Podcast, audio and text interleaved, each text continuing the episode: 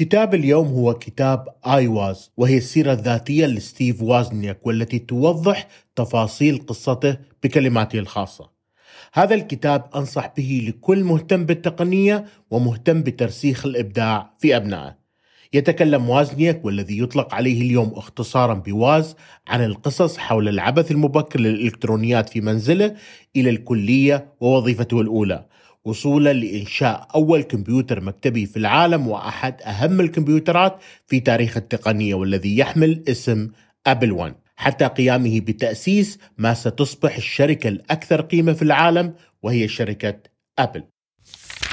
لا يحتاج ستيف وازنياك إلى مقدمة فهو الملقب بواز وهو رمز للمهندسين في العالم وأهم شخصية في عصر الكمبيوتر الحديث. مهما كان الشيء الذي تشاهد فيه هذا الفيديو سواء كان جهاز كمبيوتر مكتبي أو كمبيوتر محمول أو جهاز لوحي أو هاتف ذكي فهو موجود فقط بسبب أعمال واز واختراعاته.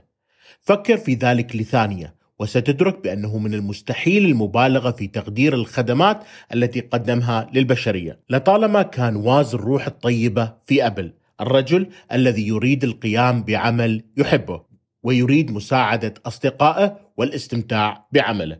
هناك من يعتقد بأن واز كان رجل أعمال فاشل وتسبب كثيرا في خسارة الكثير من الأموال والتي من الممكن أن تجعله اليوم أغنى إنسان في العالم.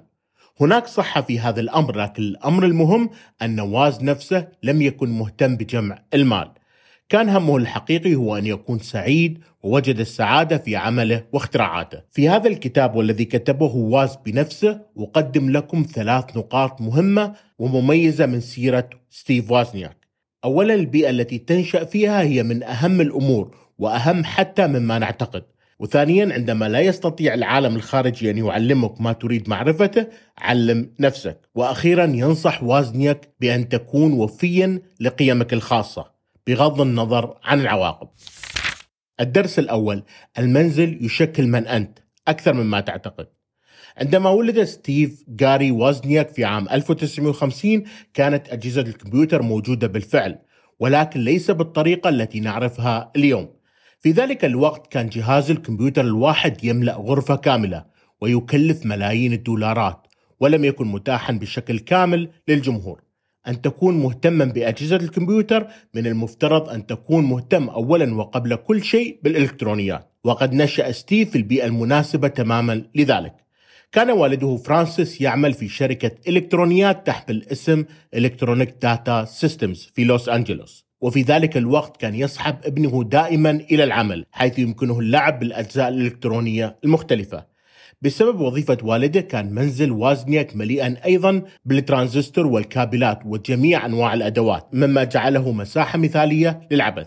بالطبع لم يدع فرانسيس وازنياك يكتشف كل شيء بنفسه فقد كان يوضح لابنه كل شيء بطريقة يفهمها الأطفال. بما في ذلك الرسوم التخطيطية للمهندسين.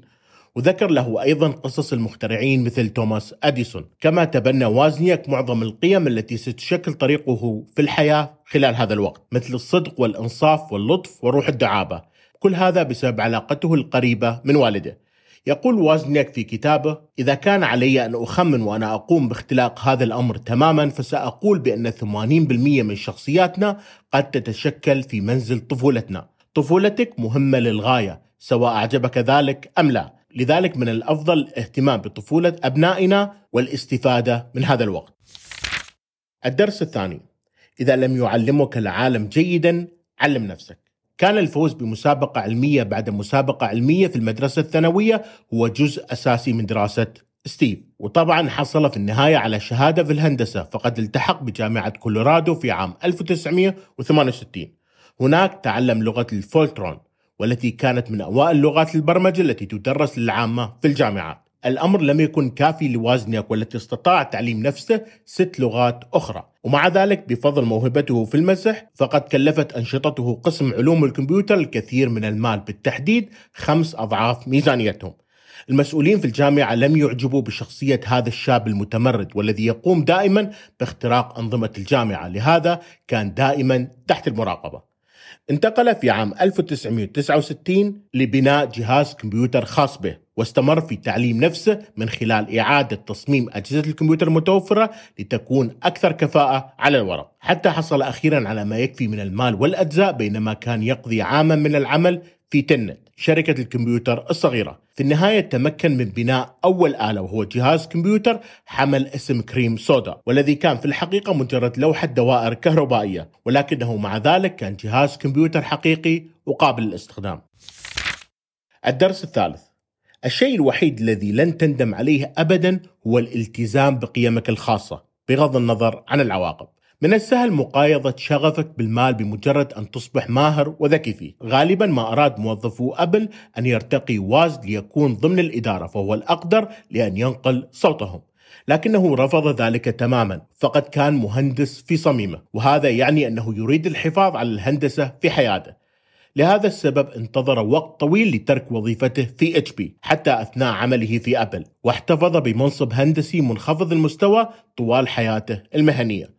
لقد ظل امينا حتى آخر أيامه في HP حتى أنه عرض على رؤسائه حقوق أول نموذج لجهاز الأبل ولم ينتقل إلى أبل إلا بمجرد رفضهم وهو خطوة وفرت لشركة أبل ملايين من الدولارات في الدعوات القضائية المحتملة لاحقا. بالإضافة لذلك لم يكن جشعا أبدا حتى عندما كانت أبل تساوي مليارات الدولارات. وبدلا من ذلك أعطى ما قيمته 10 مليار دولار من أسهمه لزملائه موظفو أبل الأوائل مقابل 5 دولار فقط للسهم الواحد مما مكن كل من شارك من شراء منزل خاص. بغض النظر عن القيم التي تحملها داخلك فإن الالتزام بقيمك الخاصة هو شيء لن تندم عليه أبدا بعد وفاة الأوان حتى لو لم تكن العواقب جميلة دائما.